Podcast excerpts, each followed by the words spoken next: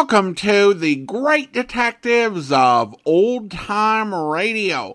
From Boise, Idaho, this is your host, Adam Graham. If you have a comment, email it to me box13 at greatdetectives.net. Follow us on Instagram, instagram.com slash greatdetectives, and follow us on Twitter at Radio Detectives. If you are enjoying this podcast, please follow us using your favorite podcast software. And if you've not already, I do encourage you to check out my ebooks, All I Needed to Know I Learned from Columbo, and All I Needed to Know I Learned from Dragnet. These ebooks examine the careers and histories of seven great fictional detectives and policemen, as well as life lessons that can be learned from them. They're available wherever fine ebooks are sold or as audiobooks through audible.com or the Apple Store.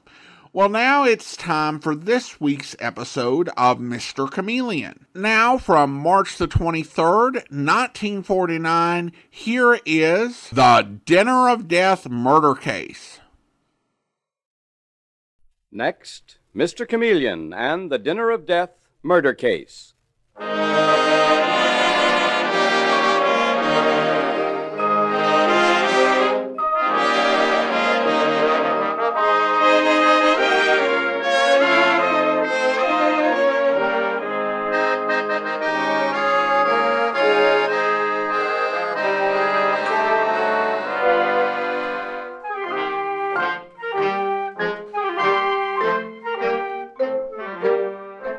Tonight we again present the famous Mr. Chameleon of Central Headquarters in his most famous cases of crime and murder, brought to you by the makers of genuine Bayer aspirin. Mr. Chameleon, as you all know, is the famous and dreaded detective of Central Police Headquarters who frequently uses a disguise or impersonation to confuse the criminals he is tracking down. In tonight's case, he appears both as himself, Mr. Chameleon, and in an especially clever and effective disguise. Tonight we give you Mr. Chameleon in The Dinner of Death Murder Case.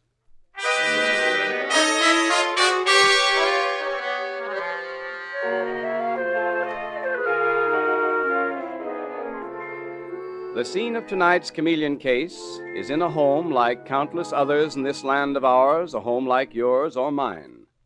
A home where the last thing expected or believed possible is that the hand of murder and suspicion will strike to bring tragedy and horror.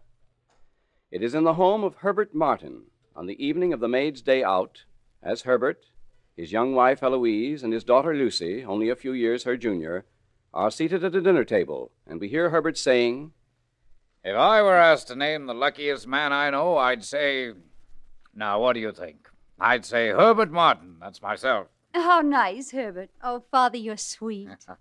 Two beautiful girls and a beautiful dinner prepared for an old duffer like me with their own hands. Uh, here's your plate, Father. Yeah. Smells wonderful. What is it? The way to find out is to taste it, Herbert.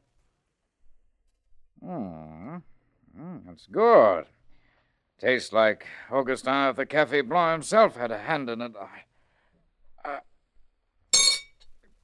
Father, you look ill. Father, what's wrong? Herbert, what's happened? Uh, it must be my heart. Call the doctor, Eloise. I'm, I'm dreadfully ill. I'm. Father! Father!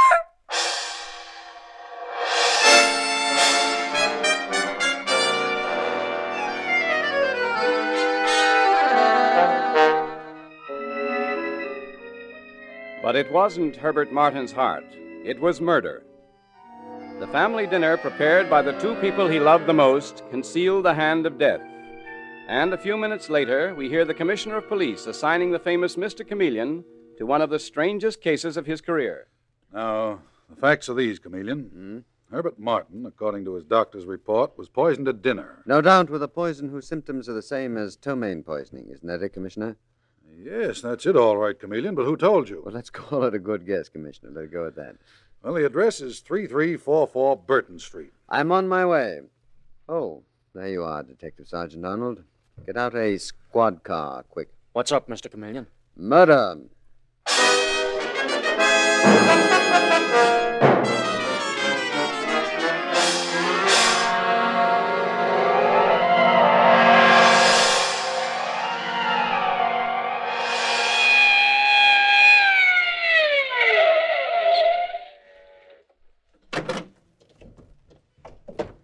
Here's the house, Mr. Chameleon. Right.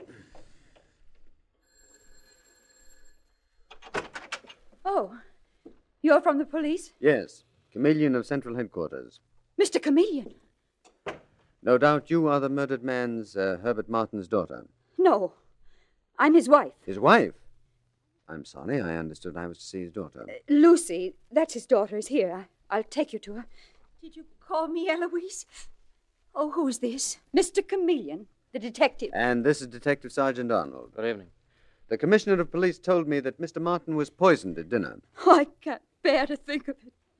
To think such a dreadful thing should have happened to my husband. We, we had a salmon and celery salad. It must have been tainted. Yes, I'm sure that was it. Well, I've heard of uh, many such cases recently, violent ptomaine cases. Oh, if only we hadn't had canned salmon. It was your idea to have salmon, Eloise. Lucy, dear, don't you remember? You suggested it first.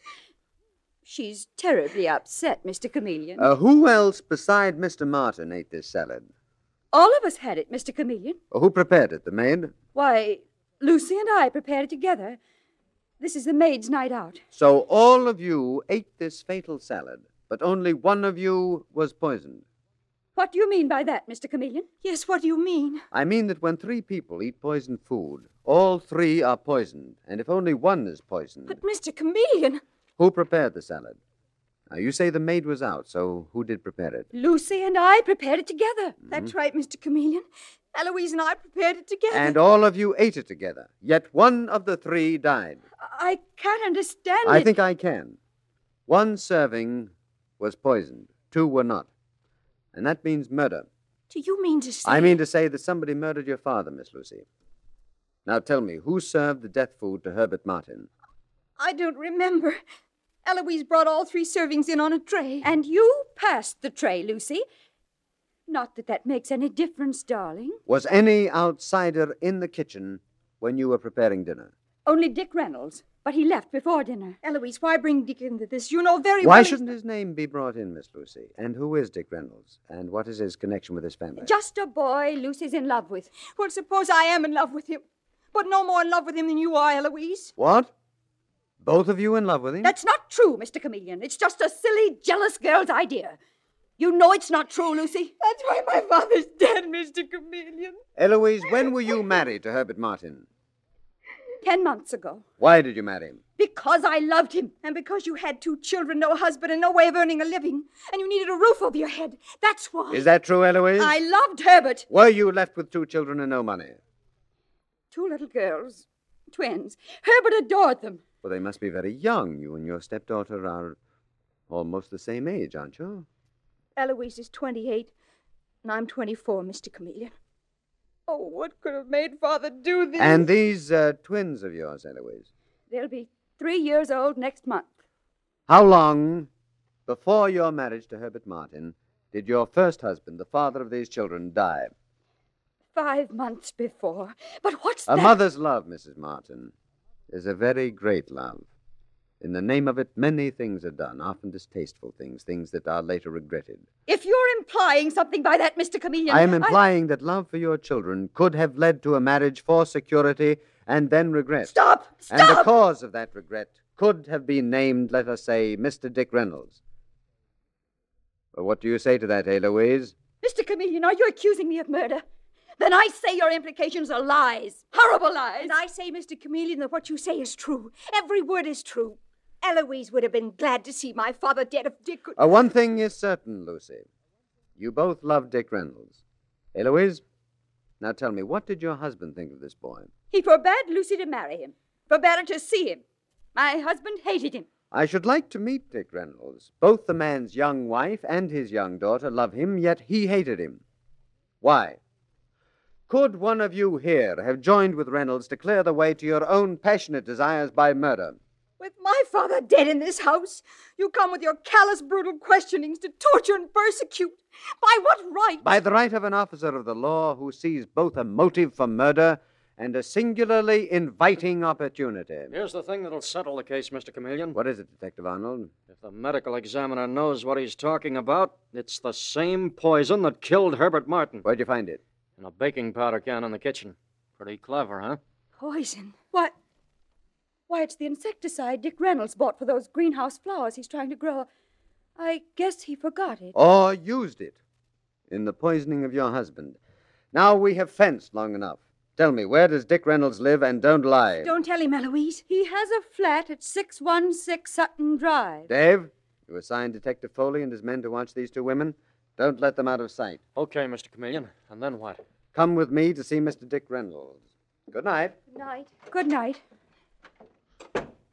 Now that Mr. Chameleon is gone, Lucy, I want to warn you against talking too much to him. Remember, he's a policeman.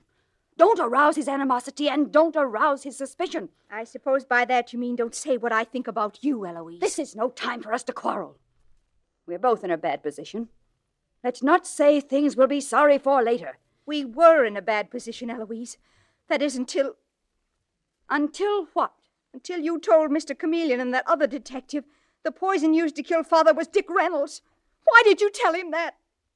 Was it because you hate Dick? Because you know he's in love with me? He's not in love with you. Oh, and besides, it was his poison. So you say. You and I both know Dick bought that poison. Trying to conceal this would only bring us more trouble, and. Oh, Lucy, dear. Please believe me. Whatever you've said against me means nothing as far as I'm concerned. I'll never forget you're your father's daughter. And I loved him. You loved him. You don't know what love is. I warn you again, Lucy. Be careful what you say.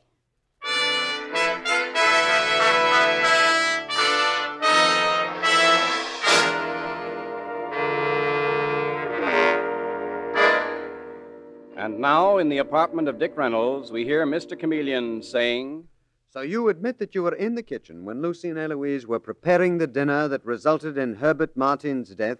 Yes, I, I was, Mr. Chameleon. And then you left? Yes. Why? I had another engagement. Well, didn't Herbert Martin invite you to stay for dinner? Oh, yes, yes, he did, but I, I, I couldn't do it. It is better to tell the truth than to lie in these situations, Mr. Reynolds. Why should I lie? Is it criminal to refuse a dinner invitation when one has another date? You did not stay because you were not asked to stay. You know and I know that Herbert Martin hated you. Wouldn't have you in his house. His wife Eloise told me as much. Eloise?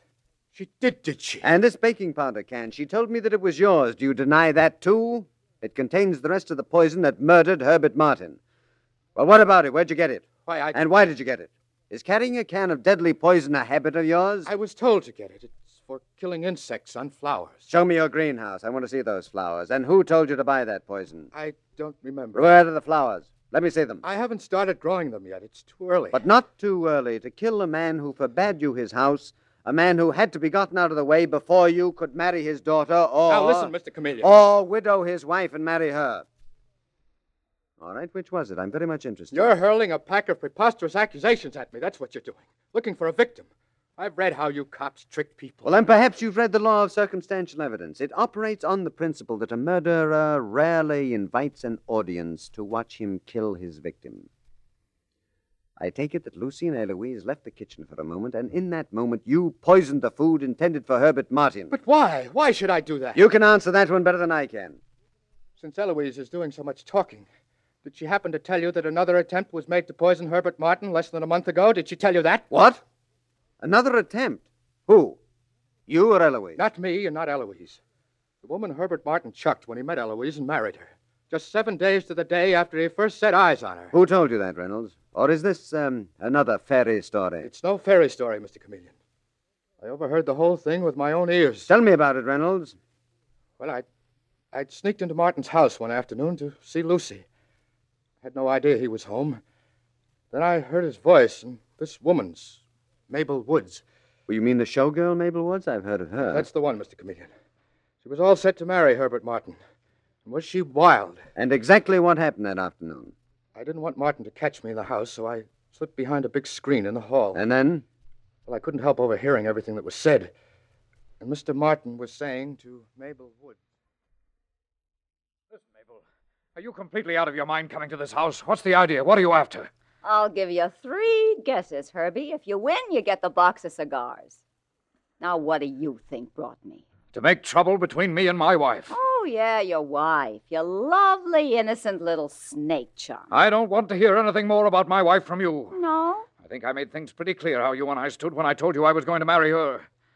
I told you flat it was love at first sight. I'd never realized before what love really was. Never too old to love, huh, Herbie? 46 is not old. That's what you used to tell me, Mabel. Well, one of my best lines. But I guess I didn't put it across. And did I rehearse it? I ran through that scene a thousand times. Let's get back to the subject, Mabel. I don't want Eloise to find you in this house. I, um, came to tell you something, Herbie. Something I've got an idea you'd like to hear. I ask you again, what do you want? I want to tell you that I've been exposed to the same disease you've got. I'm in love, Herbie, and it's not with you. I'm inviting you to my wedding. To to your wedding? The lucky guy is Jim Carrington, the biggest producer on Broadway. Oh, how I love that boy. When I see him, it's like pouring champagne down my back. Oh, but this is wonderful, Mabel. I, I can't tell you how happy it makes me. Now, don't rub it in, Herbie. Let's have a drink instead. I see the makings over here. Shall I mix a couple? A toast to happiness. Here you are, Herbie. Here's to both our weddings. Mabel, what have you put in this drink? You're trying to poison me. Now get out of this house and get out fast before I call the police. You dirty double crosser. Get out. Get out. That's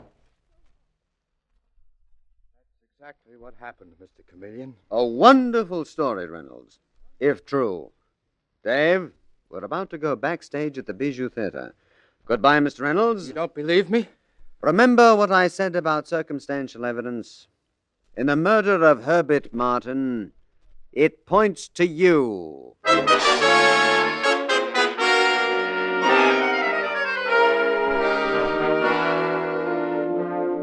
Mr. Chameleon and the Dinner of Death murder case continues in just a moment. The fast relief you want when you have an ordinary headache and the gentle, dependable relief that's so important to your health are both yours when you use genuine Bayer aspirin. It relieves pain with amazing speed because it's actually ready to go to work in two seconds. And even more important, it's one thing you can take with complete confidence because of its record of use by millions of normal people without ill effect a record that no other pain reliever can match. So when you're suffering from a headache or the pains of neuritis or neuralgia, don't experiment with drugs that have not been proved by years of successful use. For the two most important kinds of relief, fast relief and dependable relief, do as millions do, be sure with Bayer aspirin. When you buy, ask for it by its full name, Bayer aspirin, not just for aspirin alone. Get the 100 tablet bottle and you get Bayer aspirin tablets for less than a penny apiece.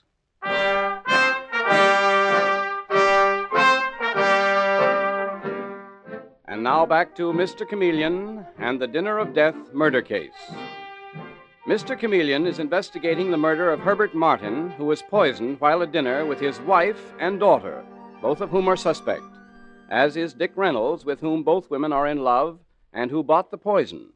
But Dick Reynolds says that Mabel Woods, a showgirl who was discarded by Martin, tried to poison him once before. So we find Mr. Chameleon now saying to Mabel Woods, Miss Woods, my name is Chameleon. I am from Central Police Headquarters. Wondering whether I killed off Herbert Martin, I suppose. Did you? I just heard over the radio he passed out about 7 o'clock tonight, right? He was poisoned sometime between 6 and 7. Where were you at that time? I never left this theater all afternoon. We had a special rehearsal of one scene. One of the leads got sick, and we had to run through the scene a few times with his understudy. You can prove this, of course. Do you think I'd tell you this if I couldn't prove it? I'm not that dumb. This show's got a cast of 80 people, not counting stagehands, property men, electricians, and all the rest. Ask any one of them where I was, they'll tell you. I was right here. I guess that's good enough, Miss Woods. Tell me, you tried to poison Herbert Martin yourself a couple of weeks ago. Or do you deny that? I put a little something in his drink, yeah, that's what you mean. But it wasn't poison, just something funny tasting. I was trying to scare the guy. That was all. Who told you? A little bird. Oh, wise guy. And the little bird's name was Dick Reynolds. Oh, he did, did he? Well, let me tell you this, Mr. Chameleon. If I was a cop, I'd go after Reynolds and Eloise Martin. There's plenty up between those two. I am beginning to believe that you should be a cop, Mabel. Anyway, thanks a lot. So long.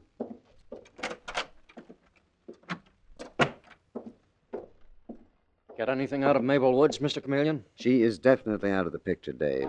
Or at least it looks that way. She's sure that it was Dick Reynolds and Eloise. Oh, I'll bet my right arm Reynolds didn't have any part of killing Herbert Martin. No? Martin had himself mixed up between three dames, and one's enough for any guy to get himself bumped off. That wife, Eloise, she's on the make. His daughter, Lucy, Martin wouldn't let her marry Reynolds. And there's that little number from the Gaieties back there, Mabel Woods. She tried it once. Dave, go out to Dick Reynolds' apartment, trying to find more of that poison there, and then do this. Tell Reynolds that he needs a first class criminal lawyer, badly. You mean you want to talk to him in disguise? Yes. As the famous criminal lawyer, Charles Watson Farrell. If I can frighten him enough, he may tell me what I want to know.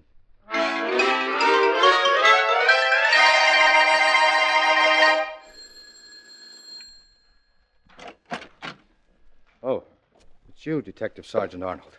How are you? Where's your partner, the famous Mr. Chameleon? Does he still think I killed Herbert Martin? He sure does. But between ourselves, Mr. Reynolds, I don't think you did. I think Chameleon's on the wrong track. Well, it's time somebody on this case started thinking straight. Mr. Chameleon told me to search your place for some more of that poison. Go ahead and search it. There's none here. I'm going to tell you something, Mr. Reynolds, that I've got no right telling you.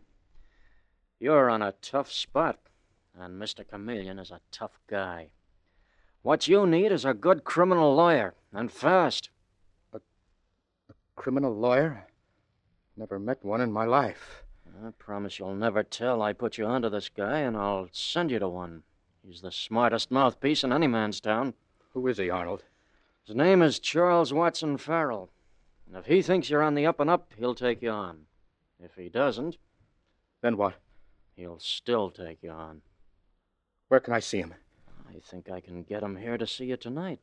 What do you say? As soon as you can, Detective Sergeant Arnold. As soon as you can.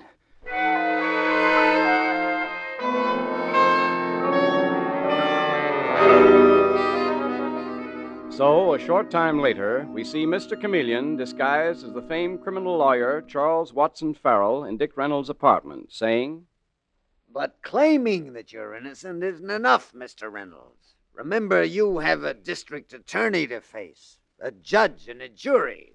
So you you think Chameleon is going to arrest me, Mr. Farrell? What he said to you about circumstantial evidence pointing to you is enough in itself. And then, let's not disregard this. The poison was traced to you. You were in the kitchen when the death food was being prepared. Your relationship with Herbert Martin himself, with his daughter and his wife, would send would sound bad. Very, very bad for you in a criminal court. Personally, I would not be surprised if Chameleon stepped into this room any minute and arrested you. I knew with Chameleon after me I'd never have a chance. Well, he is not the smartest cop in the world. I have met smarter ones. But I'll give him credit for one thing. He has sent many a man to his execution. On circumstantial evidence, I suppose. Exactly, Mr. Reynolds, and the circumstantial evidence in this case is that the purchase of the poison that killed Herbert Martin was traced to you and admitted by you. I see. And that, if you will pardon the figure of speech, is enough to hang you, Reynolds. And Mr. Farrell, you're advising me to confess to a crime I swear I didn't commit. No, no, no. Not at all. I am advising you to tell me who got you to buy that poison. Without that information, I cannot see myself going into court to defend you. I'll risk conviction before I tell you or any living soul that, Mr. Farrell. That settles the thing, Mr. Reynolds. I cannot take your case. Good night. I was listening to every word you said, Mr. Farrell, alias Chameleon. Dave, you did smart work on Reynolds getting me in there in disguise. As the famous mouthpiece, Charles Watson Farrell, but you didn't get much out of him. On the contrary, Dave, I am ready to make the arrest. What? That's it. Now, go back, get Reynolds, bring him to the murdered man's home, to Herbert Martin. But who did it, Mr. Chameleon? I think that you will enjoy hearing the answer more when we have all the suspects cornered in Herbert Martin's home. Hurry along and get Reynolds, Dave. Okay, Mr. Chameleon.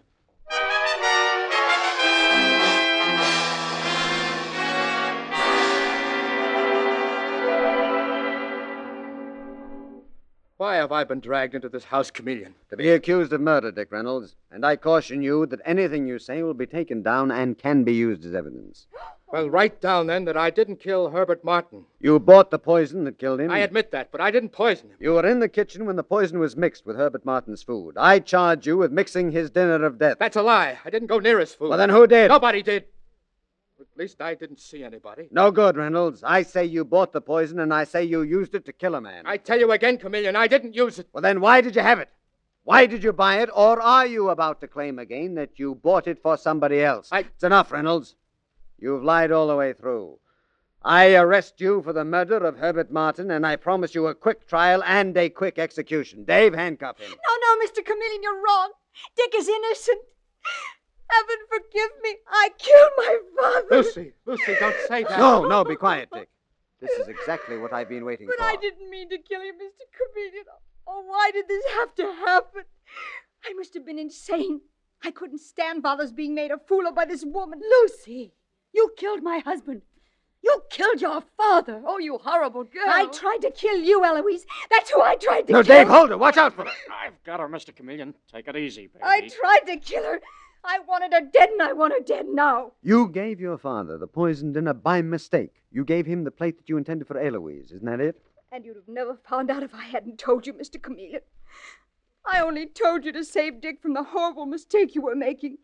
Arresting him. Lucy, darling, I'd have stood up to the end. And so you would have, Dick.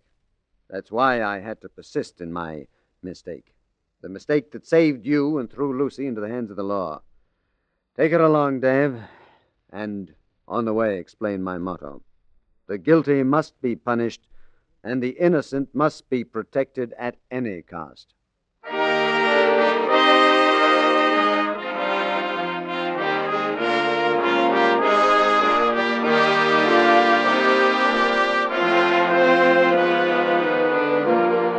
And with these words, Mr. Chameleon concludes tonight's murder case.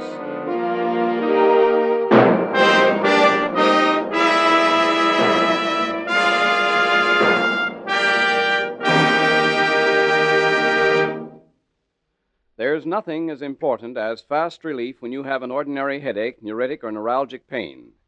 And millions who want very fast relief use Bayer aspirin, for Bayer aspirin is ready to go to work almost instantly. Within two seconds after you take it, it starts to disintegrate, and that's why relief comes so quickly. Remember this, and remember, too, that Bayer aspirin is one thing you can take with complete confidence. We say this because no other pain reliever can match Bayer aspirin's record of use by millions of normal people without ill effect. So, for fast, reliable relief from headache or the pains of neuritis or neuralgia, use genuine Bayer aspirin. And when you buy, ask for it by its full name, Bayer aspirin, never by the name aspirin alone. Get the 100 tablet bottle, and you get Bayer aspirin tablets for less than a penny apiece.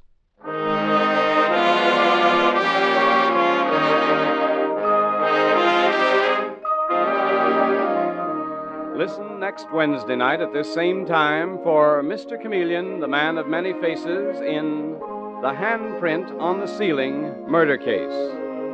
The part of Mr. Chameleon is played by Karl Swenson, with dialogue by Frank Hummert from the original story by Frank and Anne Hummert. Music directed by Victor Arden. Your announcer is Howard Claney.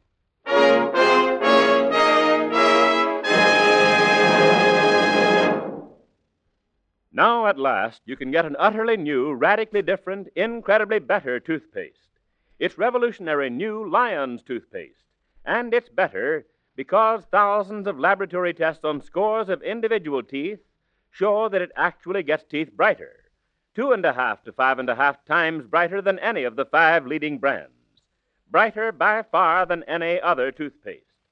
New Lion's toothpaste does this because it's a new kind of toothpaste with a formula that's completely new, radically different. A toothpaste that cleans without soap, polishes without chalk. Try it. Buy Lion's Toothpaste.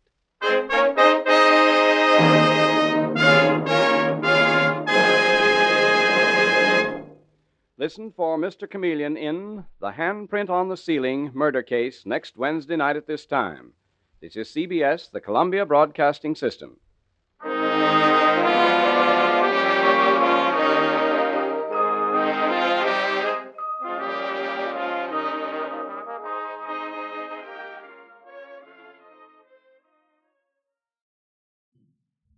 Welcome back. I loved how they emphasized at the start that this was an average home just like anyone else's, and then told us it was the maid's day off. The whole subplot with the showgirl felt like a bit of padding for a mystery without a whole lot to it. Her attempt to spike the dead man's food several weeks earlier couldn't have really had much to do with the poisoning since she was nowhere near this average American home. Uh, the actress that played her had a voice that reminded me of Joan Davis, a popular comedian who had several radio programs. We actually heard part of one last year uh, when Howard Duff guest starred uh, when we were featuring Sam Spade. I wonder if that was the actress's natural way of speaking or an affectation based on Davis.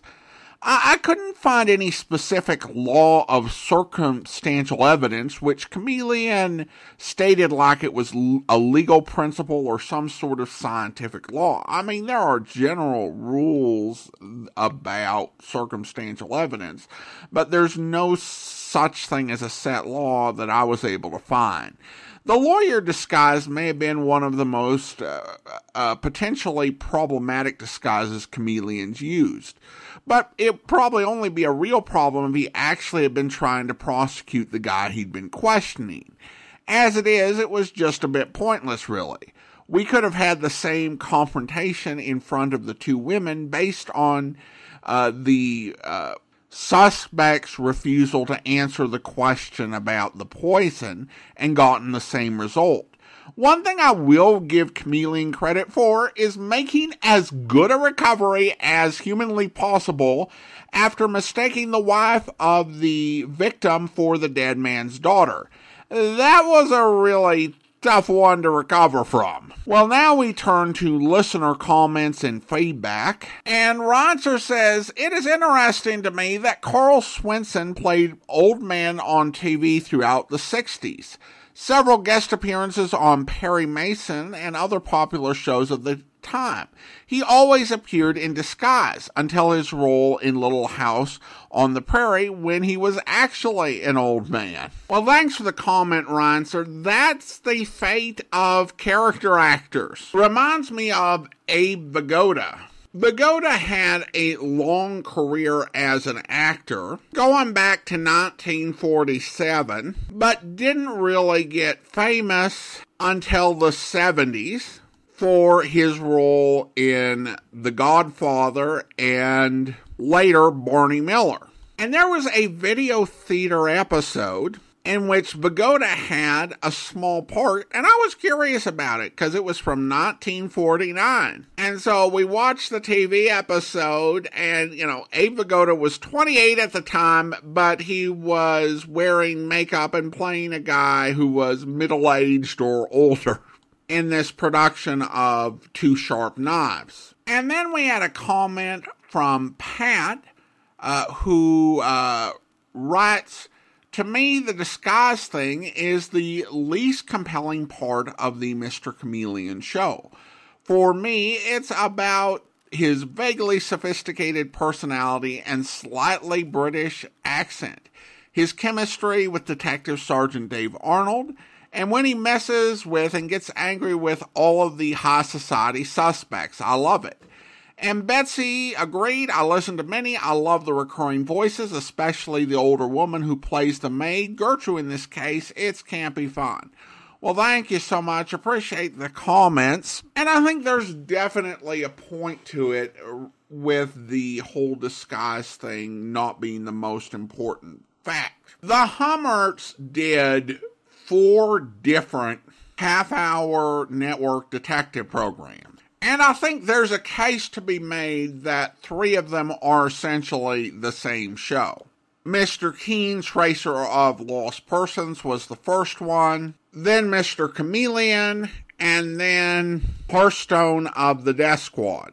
And the other show is Inspector Thorne, which I'll talk about how that was slightly different. But essentially, each of these series featured a lead who generally investigated murder cases involving wealthy or prominent people in some way. As we talked about, Mr. Keen had a different original take, but by the post war era, that was what he was doing. And the hero had a faithful sidekick. And the hero was if not exactly British, they were kind of, they were in that sort of upper class mid Atlantic accent. The mysteries follow the exact same formula. You have the exact same type of suspects. They are exactly the same programs. And the reason was that they were popular. And honestly,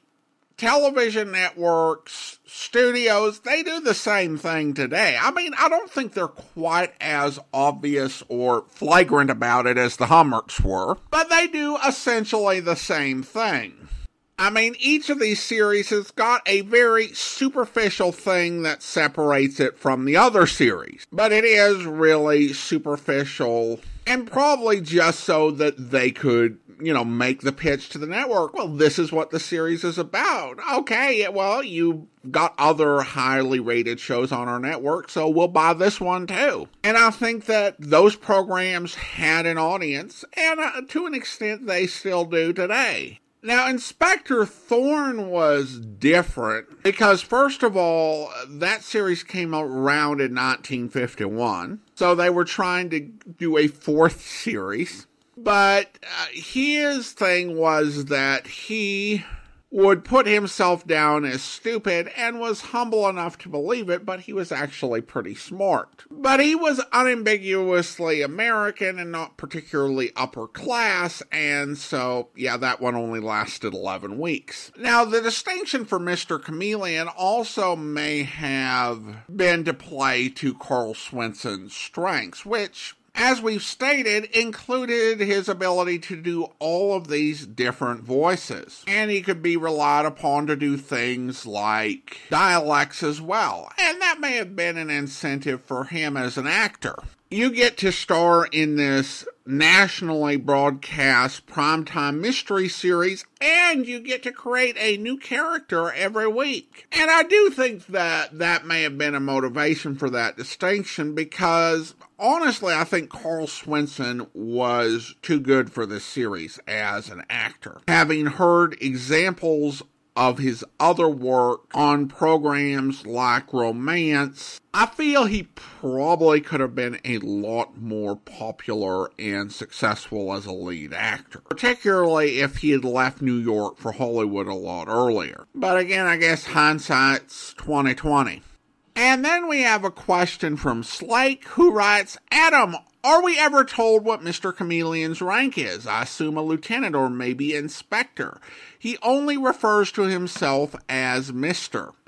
No, we are never told what his rank is. And it's a really odd thing. I don't know why they did it. It may have been to have people associate it with Mr. Keen, but they could have given him a rank in the series with while still keeping the title as Mr. Chameleon, and I don't know why they didn't. It's just one of those elements that uh, if you're trying to be realistic at all, are important, but which the Hummerts uh, didn't think was important. And given the success of the series and how long it was on the air, I can't say they were wrong. Well, now it's time to thank our Patreon supporter of the day. Thank you to Nolan, Patreon supporter since April of 2018.